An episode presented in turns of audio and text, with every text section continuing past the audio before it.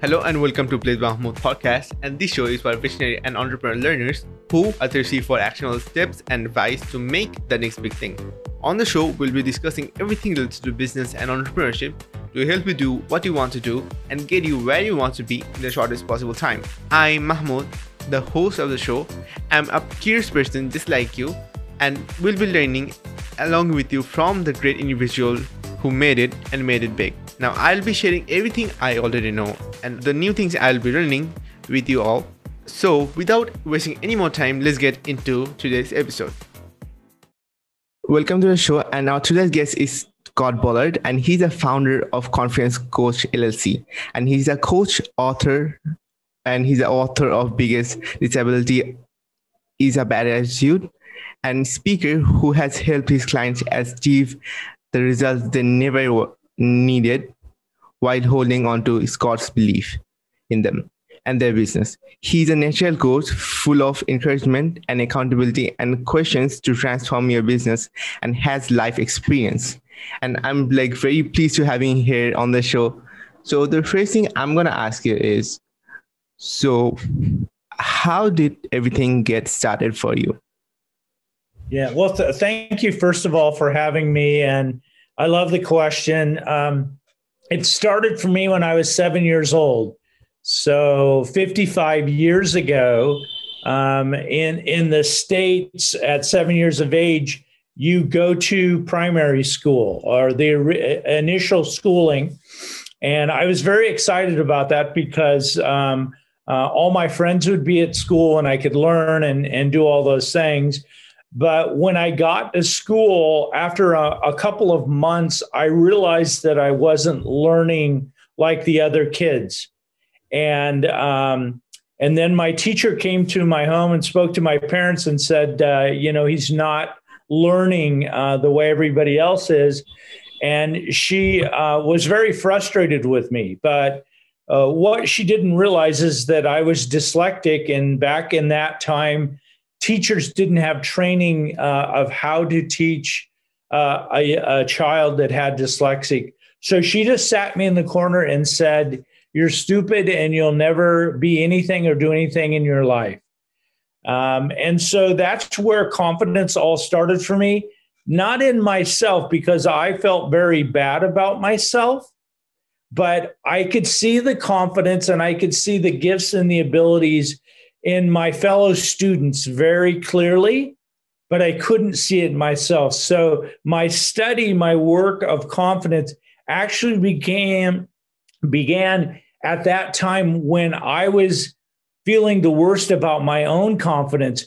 But as I turned my focus on other people and I watched other kids and other teachers, I could see their confidence. I could see their ability. And so that's where it all started, clear back then. And so I've been doing this my whole life uh, since the first day of school, basically. Interesting. So, so most of the time, so like I'm gonna want to say one interesting fact here.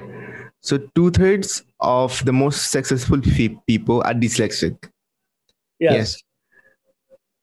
So tell me how, like, how can this ability yes. turn into a superpower. Superpower so let's say in your bio there's one line that struck me was that this power like this ability this disability by according to people became your superpower. Tell me more about it. Yeah so so what it what it allowed me to do or to um to know and and to learn of its strength is I see things and uh, process things in a way that is very conducive to starting, scaling, and building a business.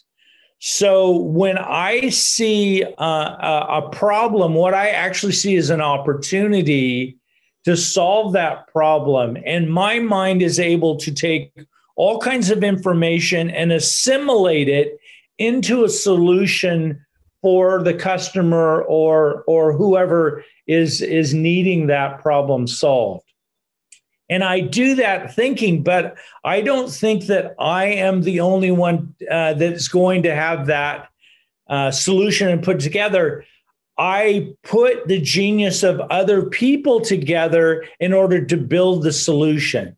So, by my gift of seeing the genius in other people, um, I'm able to build a team that builds a solution that delivers a product or a service uh, to a client that is um, uh, what they want, right? So, as a dyslexic, I think outside the box. Um, I don't think in the way that education teaches. I look for a solution outside, outside that narrow uh, path.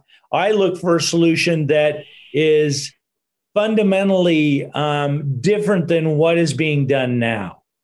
Okay. And my mind thinks that way because I work out of the right side of my mind. I don't work out of the left side of my mind. And so the right side is the creative side, it's the side that connects dots where people don't see connection. I see connection. Um, and so I look for solutions and breakthroughs, and my mind is so powerful that way. But it's also super powerful because I don't have the ability um, to do things in the way that education does them. Two plus two is four, right? Well, not in my mind. Two plus two could be seven, right? And I can make a case for that. But that doesn't work in the education system. And that's why um, dyslexics don't do well in education. But when they get into the business world, they do exceedingly well because we're looking for unique um, um, um, breakthroughs and transformations and solutions in a way that is outside the bounds of the, the educational world. Okay. So I, I've got two questions here. So mm-hmm. one is tell me many, many people are like are not clear about the concept the thing about being dyslexic dyslexic. So tell me more about that. So what's actually the, how does it feels like when you're doing things or let's say interacting with other people? And the second thing is how does that work that 2 plus 2 equals to 7 like sorry 1 1 plus 1 equals to 7 so tell me that yeah. Uh, so the first question is what does it feel like to be a dyslexic is that what you're saying yes yeah so uh, being a dyslexic is is all I've ever known. So so I have to I have to go, okay, what does it feel like not to be a dyslexic, right? Because that's all I've ever known. My father was dyslexic, his father was dyslexic, my daughter is dyslexic. So so in one sense what it feels like to me is normal. But in the sense of what you're saying is is that for me like here's a challenge that I had for many years I would read something and you have your questions up here and I would read it and I would not be able to comprehend what I've what I've read because between my eyes and my brain there's a there was a disconnection or disruption. So I would read that and I would have to read that over and over before I could comprehend it. But if I listened to you and you said to me the question, I immediately comprehended it and could answer the question but I was not wired the same way as you to read it and comprehend it and produce an answer.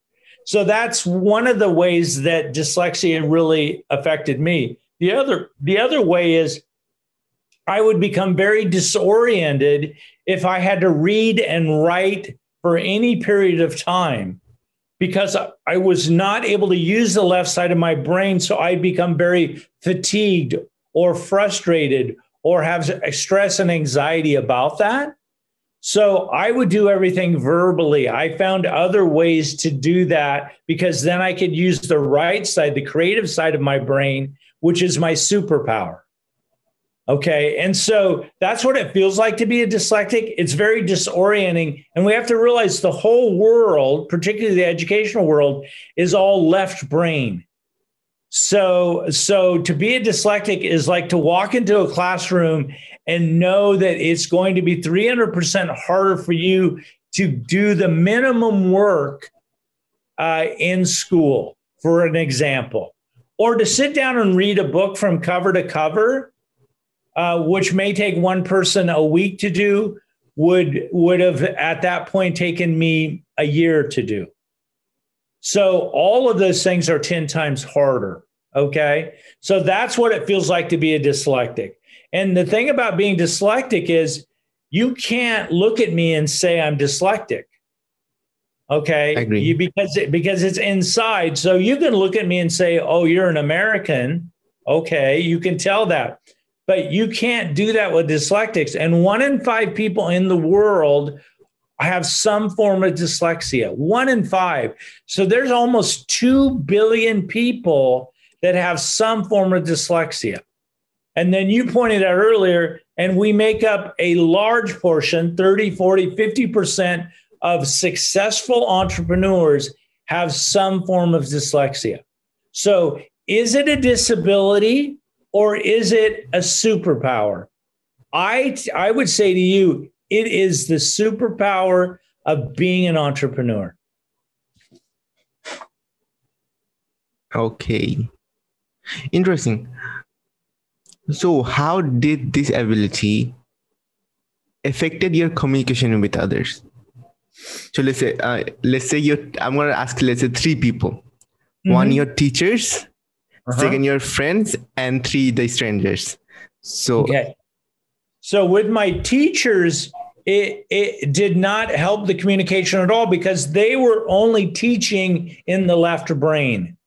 They could only teach in one way. Well, that doesn't work for most dyslexics. So my communication with my teachers was not positive because they had labeled me as stupid and dumb and that I would be nothing. So my communication with them was was not good. My communication with my friends was exceptional because I was constantly talking about their gifts, their abilities that I saw in them. I'm like, man, you're so good at math. You're so good at this. You're so good at cricket. You, I was constantly seeing their greatness because I couldn't see my own. Because I had believed my teacher the lie that I would never be able to do anything. I would never write a book. Well, that's not true. I've written a book. I mean, so so but so, so the third is the stranger. So when I meet a stranger, I am able to discern very quickly what their superpower is just through my ability of focusing on other people because I, for a long time, didn't believe I had anything to offer, but I could see that in them and I would tell them that and I would talk to them about that and build them up. So that's the three conversations. Interesting. So how does in, in terms of strangers, I'm, i want to know more about the strangers. So let's say you're meeting a person on the street, mm-hmm. or let's mm-hmm. say we are talking. So how can you understand my ability, like while we are talking? Yeah, it's really simple. Um, what is it that fascinates you and keeps you curious, and you do, and it doesn't feel like work, and you do it and other people say, wow, I can't believe how good you are at that or how easy that is for you because that's really hard for me. It's super simple. It's just that. That's when we know in our genius, like what we're doing right now is a genius for me. I do interviews, podcasts, I do speaking, I do all this. People say, "Well, well, aren't you nervous? Aren't you afraid? Aren't you aren't you worried about, you know, he's going to ask you a question you're not going to know the answer." No, cuz I'm a genius at this. In fact, I don't even need to know the questions because I already know the answer. That's when I, you know you're in your superpower, your genius uh, zone, or what I call your God given ability when it's that easy. This is not hard for me. There's people on interviews where they dread it and they get off it and they struggle and they have all these negative thoughts. I'm energized by this. Okay, this is this is the easiest thing in the world for me to do. And I don't care where you go with the questions. In fact, I don't even need to know the questions because I already know the answer. Okay. Uh, That's confidence. That's ultimate confidence, right? Because you're halfway around the world. You could say anything to me. I'm not worried about that. Okay. I I I, I agree with it. Okay, the next thing is so when did you actually realize that you had this superpower like when did you realize that this disability which was labeled by your teachers and the society or the education system let's say is a superpower when did this happen Yeah. So ironically, it happened in my sixth year of primary school. I I, uh, I I went to my sixth year primary school, and the first day of school, we had a brand new teacher that it was his first year of teaching.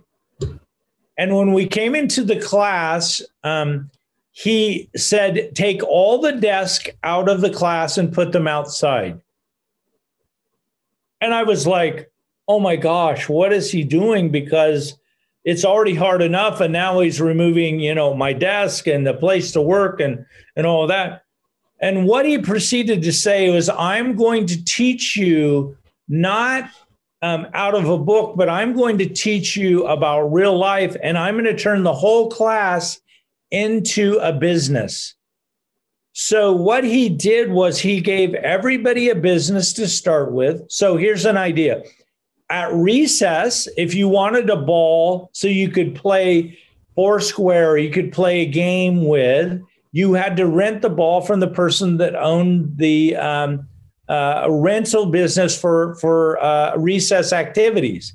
Uh, if you needed a copy of a paper, then you had to pay the person that copied your paper different things. So he turned the whole the whole classroom into a business to teach us about math and history and the stock market and all these things. Well, I was terrified of that, but what happened was we all started with with one business and an equivalent of like $50 in the US and what happened was that I began to see in my mind, because I have a right brain, creative mind, opportunities to grow my business.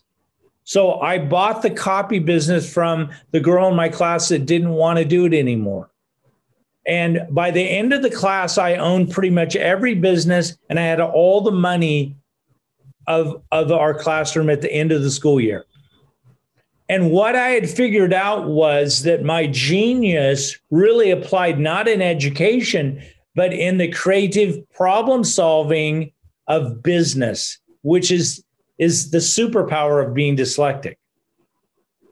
So it started in sixth grade, and my teacher actually made me aware of it. And at the end of the year, I won an award.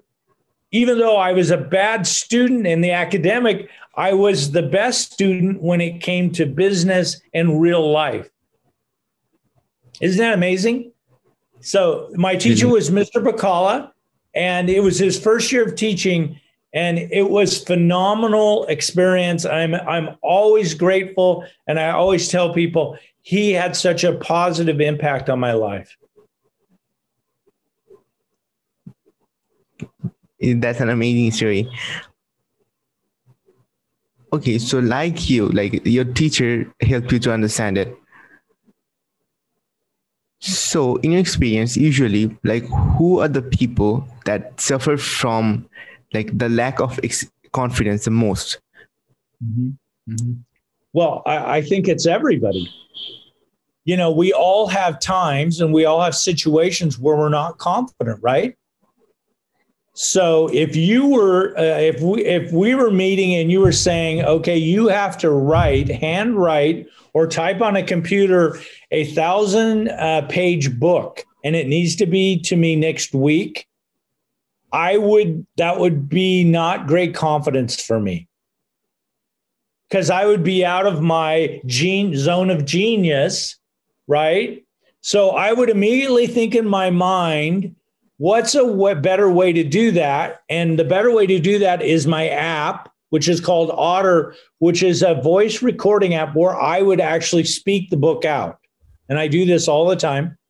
And I would actually write the book with my voice on AI in transcription. I wouldn't even think about it. I don't even type, and you can't read my writing because it's like scribble. So I already thought of a way around that. But to say, when do people struggle with confidence? They struggle when they get outside their zone of genius. And people are told all the time they need to operate there, but that's not true. They need to find a way to get that done, but that doesn't mean they have to do it or do it in the way that people say. And this gets back to the genius of being dyslexic because we're always looking for a way around the traditional way of doing something, which is actually problem solving at the highest level. The person that solves the biggest problem in the world is rewarded the most in their business, in their entrepreneur uh, adventure, right? That really what businesses do is they solve problems for their customers, right?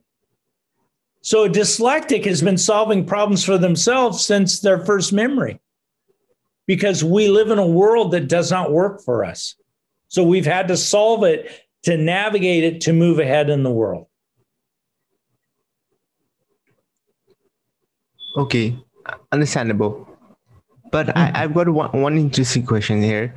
So how can a person, let's say you, you said the question that you said one question to ask by the other person. Let's say a person is alone and doesn't have anyone around him and he is quite like he lacks confidence basically mm-hmm.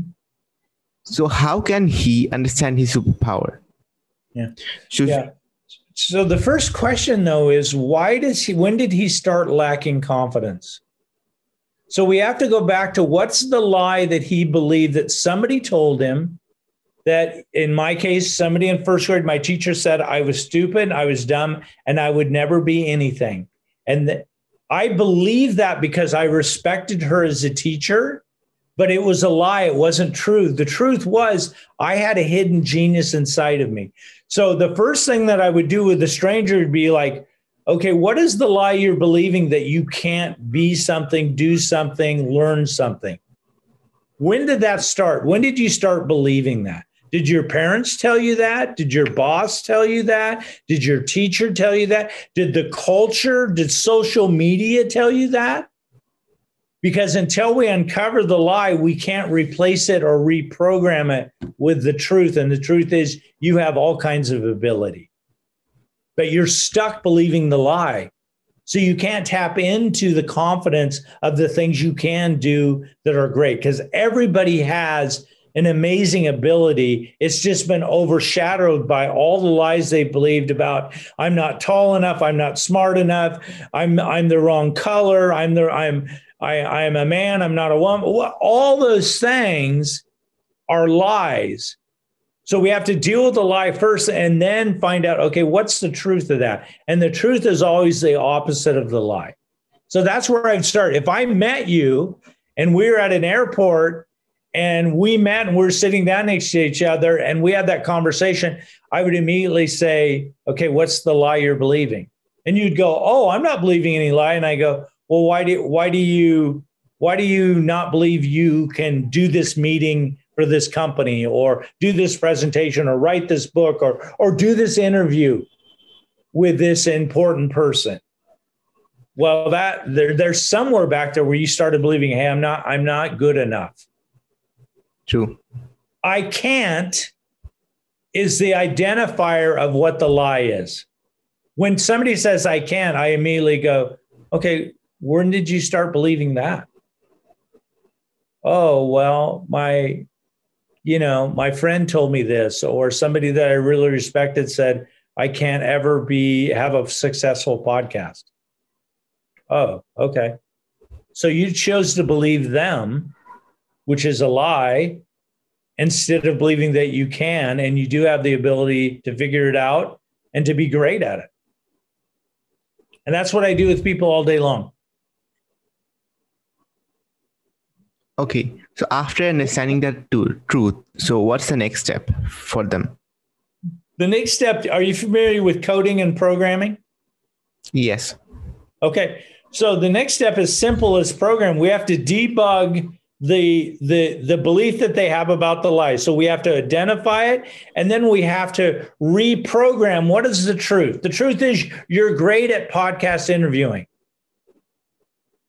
okay you have to replace that. So how do we replace that? We we repeat that. We use you know we we use statements of affirmation. We we write that down. We journal that. We inundate ourselves with the new truth is I'm really good at this and I love to do it, and it's my superpower. Okay, so like you said, a, a, really important, interesting point here. Okay, so whenever let's say someone, okay, th- this happens to me as well. So whenever I try to let's say say a positive affirmation Mm-hmm. there is a like uh, many people call it a, an inner demon who tries to fight it and the, the, uh, let's say in my case there are let's say two personalities where uh, we're like which are fighting each other. It, it feels something like it okay? All the all the time. So what about that person who has let's say a for some reason maybe he has built a base of confidence in, in themselves but because of external lies they are like com- com- continuously conflicted with each other continuously. So what can he or she do in that case in that place Okay, so so there's two things, and that's a great question. Am that that that is a fantastic question because that happens all the time, right? First of all, so you you have a lie here and you have a truth, a little person here, the one speaking the lie, one speaking the truth, right? That's what you're talking about. Everybody has that, right? So we have to starve the lie, meaning we cannot give it any attention, focus, or thought. Okay, so that's the first thing. So whenever that lie starts to speak and you hear it, you have to turn it off. Okay, but I got a better analogy for you. So you're you've been to a train station, right? yeah You've ridden on a train, right? Okay. Yes. So so your mind is like a train station. There's thoughts that trains of thoughts that come into your mind all the time, right? Different thoughts that come in. And this is like sitting in a train station and watching the trains come and go. What I tell people to do and what I coach them to do is as that train comes in, where's that train of thought going to take you? Is it going to take you to the lie or is it going to take you to the truth? And if it's going to take you to the lie, then you stay on the bench and you let that train leave your mind because that's not where you want to go. But if it's the truth and it's going to take you to your superpower, to, to those things of confidence, then you want to get on that train and, and take that train of thought and follow it. So it's a mental picture. We're in a busy train station, right? There's trains coming and going all the time. And I love that.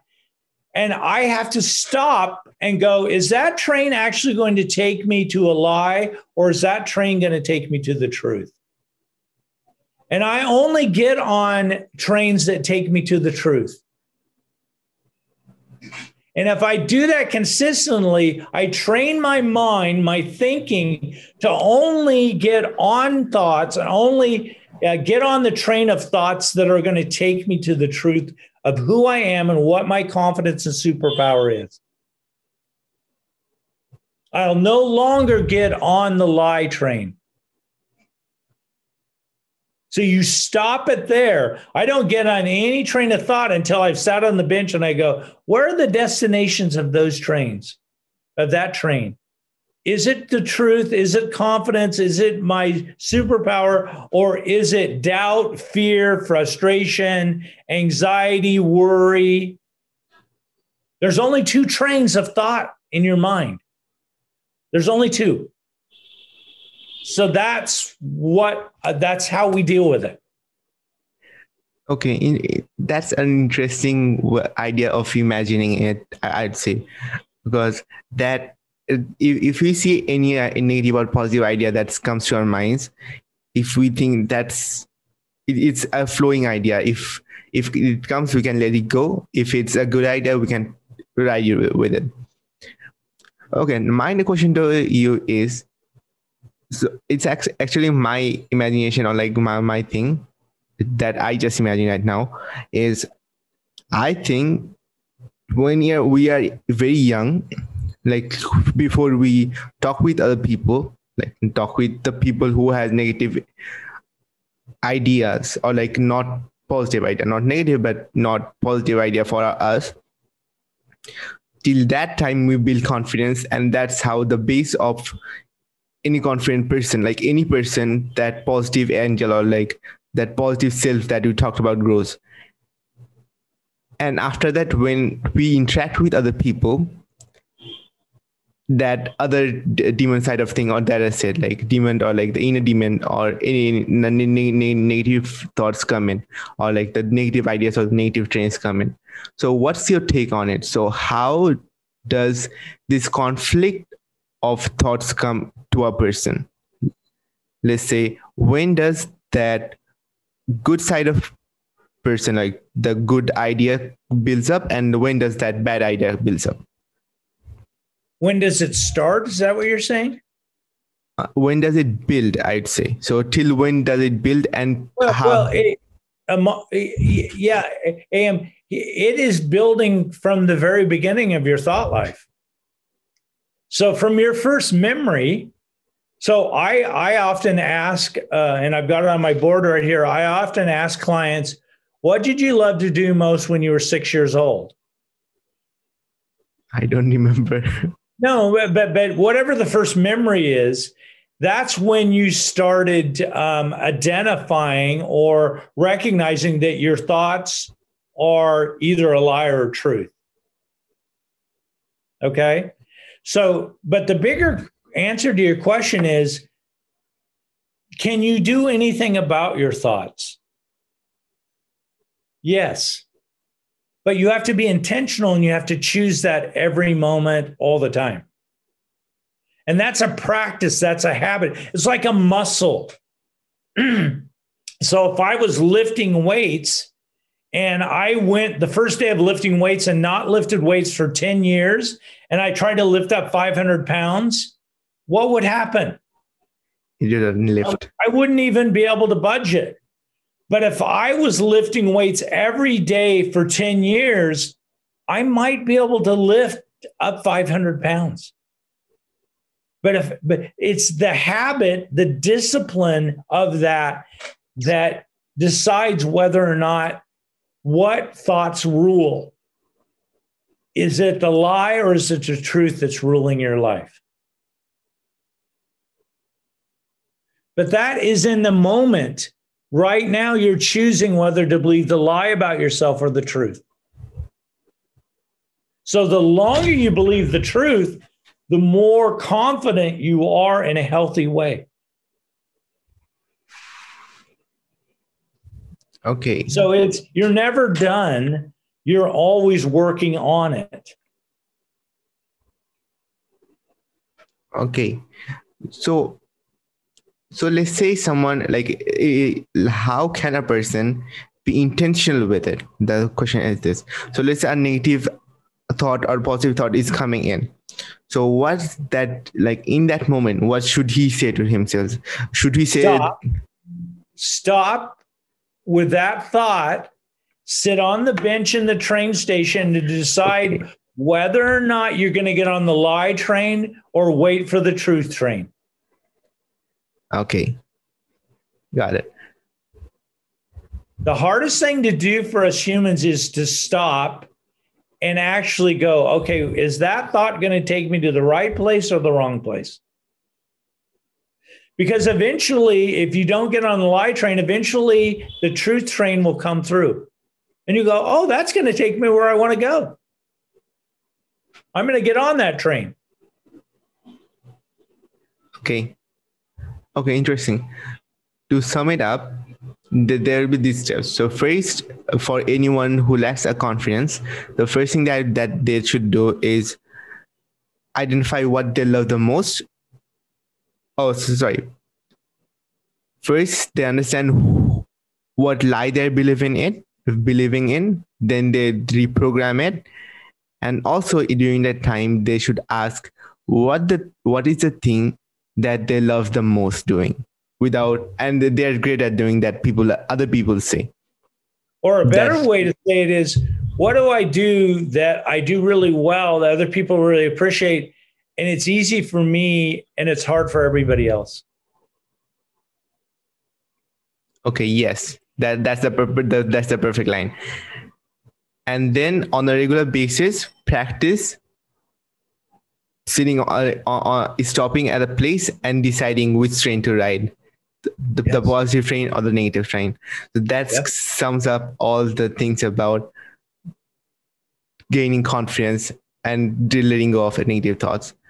Now so so we covered that topic. Now what would the advice like what advice would you actually give to your younger self? Let's say you're uh, a fifth grader okay? You're in fifth grade. You haven't experienced your sixth grade yet. So what advice would you give to yourself?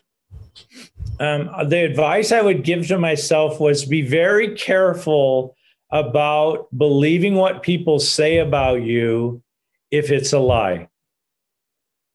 So you have to be very careful of taking on beliefs or thoughts from another person if it isn't uh, building you up, if it isn't encouraging you, if it isn't building my confidence.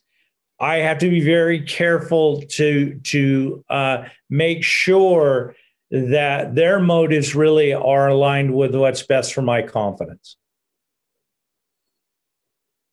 Awesome. So after you realize, so what would be your next advice to your seventh grade self? Like let's say you have experienced that yeah yeah that thing so what would be your advice to your seventh yeah. grade self well, well here was the advice i knew now that i had a god-given ability in business because i was dyslexic not because i wasn't or that it was that I was stupid. It was because I was that I had an unfair advantage in the real world. Once I got done with education, I started business. I had an unfair advantage over all people that had all kinds of degrees and PhDs and masters because my mind thought like an entrepreneur.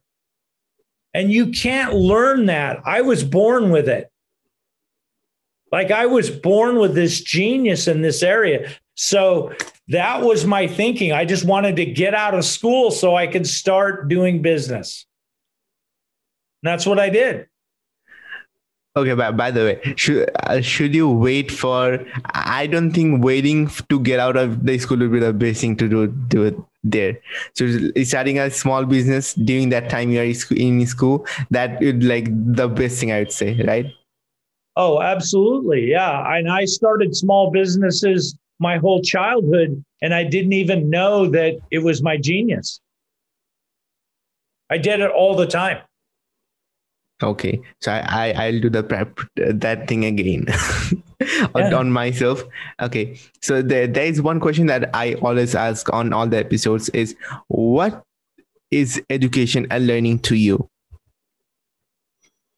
Um, knowing myself and knowing what it is that my God given ability is, and then putting it to work in the world, serving people around the globe.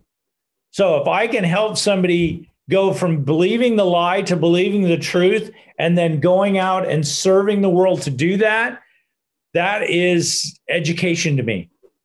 Education is bringing insight and breakthroughs and miracles and transformations to people that are ready to do that work to, to be the best version of themselves tomorrow. That's that's what I that's what I think education is. And it never ends. I'm learning more now than I did yesterday. True. Okay.